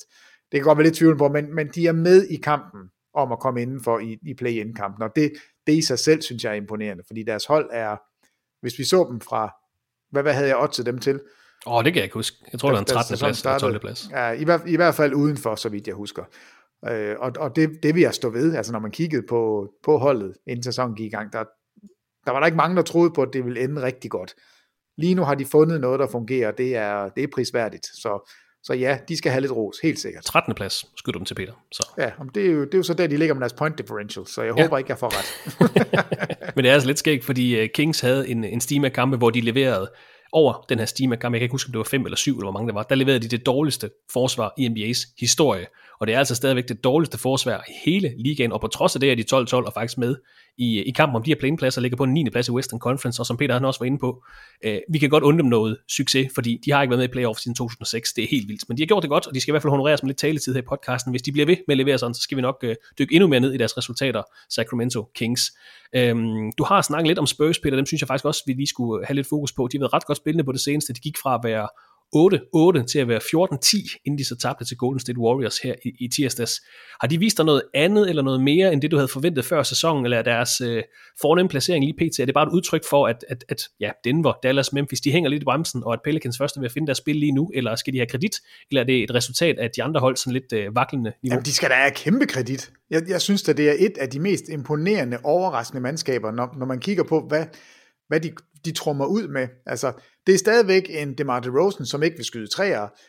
Så rundt omkring ham, så er det alle de her unge spillere. Keldon Johnson, Han er god. altså, der er noget, noget guf i ham. Jakob Pøtel, vi kan godt grine af hans navn, men altså, han er, han, han, han spiller rigtig, rigtig fint. DeJounte Murray er tilbage. Derek White er der.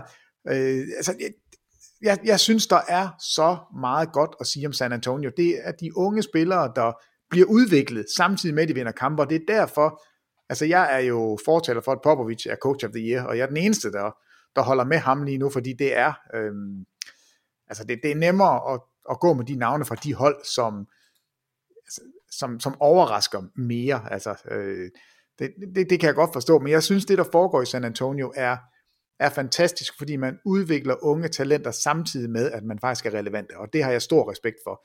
Så, så de spiller op til deres, absolut til deres potentiale, og, og der er helt sikkert nogen, der bør kigge til San Antonio og sige, okay, måske kan det godt betale sig at, at spille unge spillere minutter, selvom de fejler en gang imellem, fordi de lærer af det.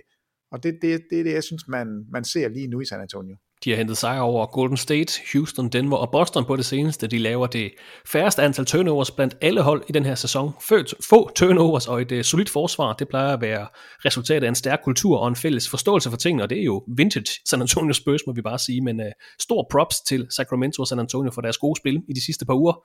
Som vi nævnte, så er Pelicans på vej frem fire sejre træk, inden de så tabte til Chicago Bulls her i nat den her vanvittige kamp fra Zach Lavine og Kobe White. Vi regner vel stadig med, Peter, at øh, Dallas Mavericks stiger tabellen. Vi skal ikke glemme Memphis Grizzlies, der stadigvæk venter på Jaron Jackson Jr. og Justice Winslow. De vil også lege med. Det samme vil Houston Rockets nok. Så der er altså lagt op til endnu et hektisk kapløb om slutspil og play-in-pladser i Western Conference, må vi bare... Ja, det, ja, det må man sige, men, men lige for at komme tilbage til, til San Antonio, det er fordi, jeg sad lige og klikkede efter den statline, for jeg vil have den rigtig. Altså, den der DeJounte Murray statline, 27 point, 10 rebounds, 4 assists, 8 steals imod uh. Golden State. 8 steals! Og det talte Thomas Biller og jeg om i vores seneste åndssvage podcast, øh, hvor vi kører og smadrer biler. Øhm, og der talte vi om det her med, hvad synes du er mest imponerende? 10 blocks eller 10 steals? Og jeg, jeg er ikke i tvivl. Altså, jeg ved godt, hvad jeg synes er sejest. 10 steals. Altså, jeg, jeg, går, jeg går med steals. Ja. Jeg, jeg skal bare lige høre, hvor var du? Er du også på ja, steals? Fordi blocks kan du nogle gange få foræret. Steals, jo det kan du også. Der kan være folk, der taber bolden, men det er langt sværere, tror jeg. der, der kan være folk, der taber bolden. Ja, det er rigtigt. Nå, så er vi enige, så er det 2-1. Det er også to mod Bilde. Han, han gik nemlig med blocks, han synes, det var mere imponerende. Men jeg har, altså når jeg ser sådan en statline, 27, 10, 4, 8 steals, altså så, så popper mine øjne ud. Det, det kan jeg slet ikke forstå, kan lade sig gøre. Altså der har jo kun været én quadruple-double med 10 steals. De tre andre, det har altså været med, med blocks, og det er også derfor, jeg synes, det er, det er så imponerende. Nu sprang vi øh, let og elegant hen over femtepladsen i Western Conference i vores lille gennemgang af Western Conference, nemlig Portland Trailblazers. Og det er ikke fordi, vi har glemt dem, vi har bare gemt dem her til sidst, fordi de må jo klare sig uden CJ McCollum, uden Yusuf Nurkic, uden Zach Collins. For en måned siden, Peter, der sad vi og kiggede på deres kampprogram for at se, hvad den her skadespause til CJ McCollum i første omgang kunne komme til at koste dem sådan rent resultatmæssigt. McCollum blev meldt ud i fire uger til at starte med tilbage den øh, 19. Januar, så det er jo snart en måned siden, at vi fik nyheden om, at han altså skulle sidde ude i en måned, hvor efter han skal reevalueres for en øh, brækket knogle i foden. Men siden McCollum sidst optrådte for Portland Trailblazers, der har de spillet 10 kampe. De er faktisk gået 5 og 5 i de 10 kampe, så det er jo øh, ganske hederligt og altså nok til at holde Trailblazers på en femteplads i Western Conference. De har 12 kampe tilbage inden den her All-Star pause, og det kan være, at man spiller sikkert og holder McCollum ude indtil anden halvdel af grundspillet, altså skydes i gang. Det er den 11. marts, det sker. Men øh, lidt held øh, er det også på det tidspunkt, hvor at Yusuf Nurkic vender tilbage til holdet efter et brækket håndled. Så de kan altså se frem til et potentielt meget, meget stærk anden halvdel af grundspillet Portland Trailblazers, der altså formår at være med i toppen, selv med tre starter på sidelinjen. For det er jo tre starter, Nurkic, Collins og McCollum, og alligevel går de 5-5 i de her 10 kampe, og holder en femteplads i Western Conference. Det synes jeg er vildt imponerende. Nu tog vi hatten af for James Borrego i Charlotte. Vi skal altså også have hatten af for Terry Stotts i Portland. Det er intet mindre end imponerende. Jamen, altså, du, du peger på det. De er, de er gået 5-5, men man må også bare sige, deres angreb, det er lidt en lille smule, de er ned på en 13. plads, hvor de ellers var øh, oppe i top 10 sammen med ja. McCollum. Deres forsvar, det har ikke været specielt godt inden for de sidste 10 kampe. Øhm, deres, deres defensive rating hedder 117,5. Det er nede som nummer 27 i NBA. Så deres net rating er minus 3,2. Men de har vundet 5 af de 10 kampe, og der er en eneste grund til det, og det, altså det er Damian Lillard. Øh, han, altså han tager det her på sig. Snit over 29 point. Snit over 7 assists løber rundt, og vi havde en kamp på skærmen med ham, hvor han, hvor han tydeligt er altså, sådan semiskadet, slår hoften og, og humper lidt rundt, men er jo bare altså, umulig at holde væk. Altså, det er så vanvittigt, at de vinder kampe med dem, de mangler. Gary ja. Trent Jr. gør det helt modigt. Altså, han gør virkelig, hvad han kan. Det må man sige. Damian Lillard, det er en anden liga. Øhm, og så, altså, Enes Kanter, han popper altid op et eller andet sted, og når han spiller, så leverer han. Altså, hans statistikker er bundsolide. Altså 10,9 rebounds per kamp har han, og han spiller altså kun 24 minutter. Øh, ja, han er så langsom, og ja, han kan se utrolig ringe ud forsvarsmæssigt, og ja, han løber, han løber i kviksand, eneste gang op og ned ad banen, det, altså, man kan se, han sprinter, man kan se, han gør alt, hvad han kan, og alligevel så flyver folk forbi ham. Det kan godt være, at jeg er skadet, men, Peter, men, men hver gang jeg ser Enes Kanter løbe, så tænker jeg på Kendrick Perkins. De der store militærstøvler, der han kommer trampende med hver gang. Jamen, det er faktisk det var rigtigt. solidt. Det er fuldstændig, ja. det er fuldstændig rigtigt, og man kan se, at det, det er, jamen det, er det, det hurtigste, det er min top speed. Altså, jeg kan ikke løbe hurtigere. Man kan, man kan godt blive irriteret på nogle spillere, fordi man siger, ved du hvad, så let dog rumpen. Du er meget hurtigere end det der, du er luddoven. Enes Kanter, han er, han er ikke luddoven. Han er bare mega langsom. Altså, det er han. Men han leverer hans øh, player efficiency rating, jeg ved godt, det ikke er det eneste tal i verden, men det er på 22,66. Det er meget pænt for en det, bænkspiller. det, det er kun Damian Lillard og CJ McCollum på holdet, som nærmer sig det her. Alle de andre, de ligger nede på 12, 13, 14. Altså, ser vi Gary Trent Jr., ham roser vi helt vildt. Hans player efficiency rating er 12,79. Altså, han har haft kæmpe betydning for det her øh, Portland-hold. Og, og faktisk så gør Carmelo Anthony, det er faktisk, altså han gør det jo også udmærket. Han er en scorer, snit over 12 point per kamp på 25 minutter. Det er det, han skal, det er at score point. Alt det andet, det er, altså, det, det er noget, man bare bliver glad for, hvis der kommer noget ekstra. Så Damian Lillard er den eneste grund til, at Portland stadigvæk er et hold, vi skal snakke om. Og jo længere tid der går, jo tættere kommer vi på et, et øjeblik, hvor CJ McCollum kan komme tilbage. Og vi kan godt få den her historie med et Portland-hold, som lige pludselig, hvis de kan holde sig indenfor, bliver mega farligt. Altså, vi skal huske på, at der var mange, der sidste år sagde, at Portland havde en chance for at slå Lakers. Fordi de havde de her guards, fordi man ikke havde noget svar på dem. Det viser sig at være fuldstændig forkert, men, men altså Lillard McCollum, den kombi, den er svær at dække op, så, så er de altså virkelig slagkraftige angrebsmæssigt. Men Lillard er god, Carmelo Anthony leverer en lille smule af det, han skal, og så kommer Supermanden Enes Kanter ind og, og gør det godt. Carmelo Anthony, der også avanceret på en af NBA's all-time lister i den her uge i tirsdagens sejr over Orlando Magic, der leverede Carmelo 23 point fra Portland-bænken, og dermed så er han oppe på 26.722 NBA-point, overhalet i løbet af tirsdagens opgør selveste Oscar Robertson på NBA's all-time scoringsliste. Carmelo Anthony er nu den 12. mest scorende spiller i NBA's historie, og bare lige en lille notits, der er 224 point op til Hakim Olajuwon på 11. pladsen, den tidligere Toronto Raptors profil, Hakim Olajuwon. Øh, De eneste spillere, der har scoret flere point end Carmelo Anthony i NBA's historie, det er Hakim Olajuwon, Elvin Hayes, Moses Malone, Shaquille O'Neal, Will Chamberlain, Dirk Nowitzki, Michael Jordan, Kobe Bryant, LeBron James, Karl Malone og Kareem Abdul-Jabbar. Rimelig fornemt selskab, han lige er, er kommet med i Carmelo Anthony. Ja, men øh, Carmelo Anthony kom ind i 2003 sammen med LeBron, og kom ind som en scorer, og har været en scorer lige siden. Altså, nu er der 20 kampe her, så, så overhaler han at komme op som nummer 11. Jeg vil gerne have, at Carmelo Anthony kommer i top 10 all time. Fordi det er det, Carmelo Anthony er. En sublim scorer har altid været det, og jeg er lykkelig for, altså selvom vi, vi dømte ham ud af NBA for to sæsoner siden og sagde, nu er det slut. Du er for gammel og for tyk, hold op, gå ud. Altså, han blev ved med at være relevant og ventede på at få en opringning. Den fik han, og nu er han her. Og han sagde jo selv, øh, da de var i Madison Square Garden og spille uden tilskuere, at han jo regnede med at, at nok komme tilbage og spille, når der var tilskuere igen. Så han tager i hvert fald, i hvert fald i eget ja. hoved, så tager han en sæson mere. Og hvis han kan blive ved med at levere på den her måde, altså hvis, hvis forventningen og det man forlanger af Carmelo Anthony er, gå ind og skyd dit mellemdistanceskud, ram det, ram den frie træer, når du er der, og ellers alt det andet, så lapper vi øh, rundt omkring dig, så må, vi, så må vi få det bedste ud af det. Det nyder jeg. Altså Carmelo Anthony, NBA med Carmelo Anthony er bedre end Carmelo Anthony ude af NBA. Carmelo Anthony har så scoret flere point end NBA-legender som Larry Bird, Magic Johnson, Tim Duncan, Kevin Garnett, Reggie Miller, Patrick Ewing, Allen Iverson og mange flere. Han bliver 37 år her i maj måned. Han kan godt kravle endnu længere op, især når Peter han siger, han i hvert fald tager en sæson til. Han skal spille foran nogle tilskuere, det er der, han er bedst. Altså en øh, stor historie for den her uge, Carmelo Anthony nu, den 12. mest scorende spiller i NBA's historie. Det var egentlig, hvad jeg havde på programmet for i dag. Øh, Peter, har du mere, som vi lige skal have med, inden vi øh, runder af? Ja, ja, jeg, jeg, jeg, jeg synes, vi er nødt til lige at for det første grine lidt af, af Draymond Green og hans øh, horrible trepointsafslutning med 6 sekunder Et tilbage. fra midten.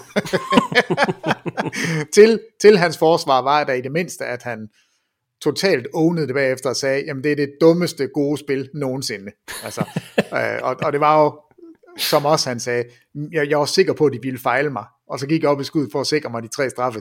Problemet var bare, at der var ikke nogen fejl, og det, så så det dumt ud. Specielt, og det er det, der er pointen, når man har en Steph Curry, som lige nu brænder ligaen af. Oh ja. Og Steph Curry, altså, jeg var faktisk ikke klar over det, før jeg så de her statistikker, og, og så tænkte jeg bare, det er simpelthen løgn. Men det er ikke løgn. Statistikkerne tilbage fra den sæson, hvor Steph Curry var den første unanimous MVP i NBA's historie. Altså den første, som ja. fik alle førstepladser. Enstemmige. Enstemmige, ja. det er det, det hedder. Den første enstemmige MVP i NBA's historie. Det var sæsonen 15-16. Der snittede han 30 point. Hvad snitter han i år? 30 point. 29, et eller andet. Nej, 30? Ja, vi, vi runder op. Okay. Assist per kamp, der havde han dengang 7. I denne sæson har han 6. Dengang havde han 5 rebounds. I denne sæson har han 5. 3 pointer per kamp. 5 i denne sæson. 5. Usage rate 31%. I denne sæson 31%. Field goal percentage 50-49. 3 points procent 45-43. Straffekastprocent 91-93 i den her sæson. Og true shooting percentage blev så 67 tilbage i 15-16 sæsonen. I den her sæson er den 66. Steph Curry har en identisk sæson med sin enstemmig MVP-sæson. Steph Curry er fuldstændig vanvittig. Altså, jeg var ikke klar over, at... Jeg, par, 20, par 20 kampe. Det var ja, en hel sæson. Jo, jo, jo, jo, jo, jo, jo, jo. Men, men, men altså, ja. Altså, jeg har kigget, jeg har set mange af Golden States kampe, og tænkt, han er god, og er du svimmel, og skyder? Nej, var ikke. Men jeg havde ikke, altså før jeg så den her statistik stillet op mod hinanden, så, så er det faktisk ikke dæmret for mig, at, at han er, er lige så vanvittig god, som han var dengang. Hvordan kan man det? Hvordan kan man sidde ude et år og komme tilbage fra en skade, og lave de her stepbacks, øh, sidesteps øh, mellem benene, driblinger, tager fuldstændig fusen på et helt forsvar, og, og hans skudafvikling er så hurtig. Jeg forstår det ikke. Jeg, jeg, jeg forstår faktisk ikke, hvad det er, jeg ser, når han laver det her. Og, og Steph Curry er grunden til, at man nu ser altså børn på 8, 9, 10, 11 år stå og skyde træer. Øh, når man, hvis man ser børnekampe, de skyder jo træer. Minibasket, jamen fyr der bare fra midten, det må du da gerne. Og man får ikke engang skæld ud. Det, det, det er perfekt. Det er Steph Currys skyld. Han er for vanvittig, og i den her sæson er han så god, at man, man, man er nødt til at anerkende det. Og jeg har lavet en liste, vi skal ikke have den i dag, men jeg har lavet en superstjerneliste, uh. fordi nu gider jeg ikke høre mere på, at, at vi bruger de her ord i flæng. Der er 10 superstjerner, okay. og Steph Curry er en af dem. Der, og, og det han leverer i år. Der er 10 superstjerner i NBA. Der er 10 superstjerner, that's it. Det tænker jeg lige over, så tager vi den med næste uge, Peter. Ja, Altså, jeg, jeg, jeg har lavet den. Jeg mener, det var 10. Altså, jeg er ret sikker på, at det var 10, jeg landede på. Og det er ikke til diskussion. Jo, jo, det er det. det er, vi, vi tager facitlisten på, på den til næste gang, fordi det er, vi, vi er nødt til at lave et skæld et sted. Er Jeremy Grant med på den? Øh, det er han ikke, men han var en bobler. Ja, PFR, ja, tænker jeg nok. Altså en, en meget stor, nej, lille, en mikroskopisk boble. Ja, men jeg, jeg synes bare, det, det passer meget godt til, hvis vi på et tidspunkt skal snakke om All-Stars, fordi det ser ud til, at, ja. at den her All-Star-kamp bliver afholdt. Det ser ud til, at, altså jeg har hørt rygter om, at der er dunkekonkurrence i pausen. Ja. Det, det, det kunne være meget interessant. Men altså, hvis vi skal afholde den her All-Star-kamp, nu skal vi ikke være politiske og snakke om, det er rigtigt eller forkert, det er fuldstændig ligegyldigt. Hvis den er der, så vil jeg elske det, fordi at det, NBA, jo mere NBA, jo bedre. Så den, den vil jeg bare nyde. Steph Curry er selvfølgelig en startende guard fra Western Conference, hvis du spørger mig. Okay. Øhm, og derfor er det også nødvendigt at kigge på, jamen, hvem er egentlig, hvem har faktisk det her superstjerne over sig? Hvem er en ægte franchise-spiller i NBA lige nu? Fordi der er superstjerner, så er der stjerner, og så er der alt det andet. Og der, der er vi nødt til at få, få trukket en linje i sand. Du er også nødt til at definere, hvad en franchise-spiller er så på den Jamen, liste. det tager vi til den tid, for der er 10 ja, af det tager vi. Så har vi næste uge. Det var en, en god teaser for næste uges podcast, Peter. Det er godt. Lad os slutte af med lidt uh, lærepenge. Hvis der er noget, den seneste uge har lært os, så er det, at Steph Curry er vanvittig. Carmelo Anthony er en rendyrket scorer, og så at der ikke er nogen nemme aftener i NBA, fordi Oklahoma City Thunder har taget de forsvarende mestre fra LA Lakers til overtid i to kampe i træk. Detroit Pistons har besejret Brooklyn Nets, og Detroit Pistons har i øvrigt også taget Lakers til en dobbelt overtidskamp, så der er ingen lette sejre i NBA. Man skal altså stadig levere, når man går på banen, og derfor så kan der også komme lidt ekstra spænding i resten af ugens tv-kampe på TV2 Sport og TV2 Sport X. For eksempel søndagens opgør mellem Wizards og Celtics, bestemt ikke afgjort på forhånd til med på søndag fra kl. 19.00, hvor Jakob Rytz og Peter Wang sidder klar med opgøret fra Eastern Conference. Du kan altid få overblikket over ugens tv-kampe på sporttv2.dk-basketball eller på Facebook-siden TV2 Basketball. Peter Wang, tak for din tid i dag, og god arbejdsløst her i weekenden. Selv tak. Må jeg komme med en sidste bemærkning? Selvfølgelig. Det bliver jeg nødt til, fordi når du lige nævner det her med, med Lakers og, og øh, omkampe her. LeBron James, de sidste fem kampe, Tre af dem, altså tre i træk, har været med forlænget spilletid. Ja. Han snitter 40,6 minutter i de sidste fem kampe. 26,8 point per kamp. 8,4 rebounds. 9,8 assist. To steals per kamp. Han er fuldstændig vanvittig. Jeg kan godt forstå, at han tweeter bagefter. Jeg har 36. Altså lad mig nu lige få en lille pause. Altså, det er så latterligt, det han laver. Når der sidder nogle spillere derude og siger, jeg trænger til pause, jeg vil ikke spille back-to-backs. Altså, LeBron James, tak fordi du i det mindste stiller op hver eneste gang og leverer hver eneste gang. Anthony Davis sidder ude fra den ene dag til den anden. LeBron, han har leveret hele sæsonen. Han er lige nu min klare MVP. Jeg tror også, det er den primære grund til, at han ikke vil spille All-Star-kampen. Det er fordi, han regnede med, at han skulle holde pause. Han skulle lige have fem dage, hvor han kunne få lov til at, tror jeg godt, at slappe af derhjemme. Og, og jeg kunne godt undre både ham og, og alle de andre spillere, som, Yes. Som har set frem til det her. Så det, det, er en, øh, det er en ret stor beslutning, at man lige vælger at, at proppe en ekstra kamp ind i Atlanta.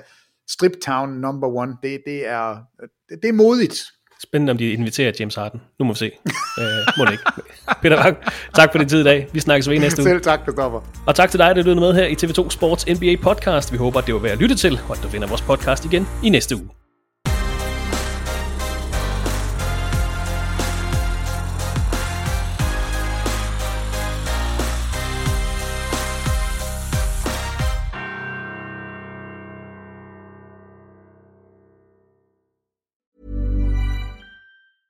Hey, it's Danny Pellegrino from Everything Iconic. Ready to upgrade your style game without blowing your budget? Check out Quince. They've got all the good stuff shirts and polos, activewear, and fine leather goods, all at 50 to 80% less than other high end brands. And the best part? They're all about safe, ethical, and responsible manufacturing. Get that luxury vibe without the luxury price tag. Hit up quince.com slash upgrade for free shipping and 365 day returns on your next order. That's quince.com slash upgrade. Hi, I'm Daniel, founder of Pretty Litter. Cats and cat owners deserve better than any old fashioned litter. That's why I teamed up with scientists and veterinarians to create Pretty Litter. Its innovative crystal formula has superior odor control and weighs up to 80% less than clay litter. Pretty Litter even monitors health by changing colors to help detect early signs of potential illness. It's the world's smartest kitty litter. Go to prettylitter.com and use code ACAST for 20% off your first order and a free cat toy. Terms and conditions apply. See site for details. When it comes to your finances, you think you've done it all. You've saved, you've researched, and you've invested all that you can. Now it's time to take those investments to the next level by using the brand behind every great investor, Yahoo Finance. As America's number one finance destination, Yahoo Finance has everything you need, whether you're a seasoned trader or just dipping your toes into the market. Join the millions of investors who trust Yahoo Finance to guide them on their financial journey. For comprehensive financial news and analysis, visit yahoofinance.com, the number one financial destination, yahoofinance.com.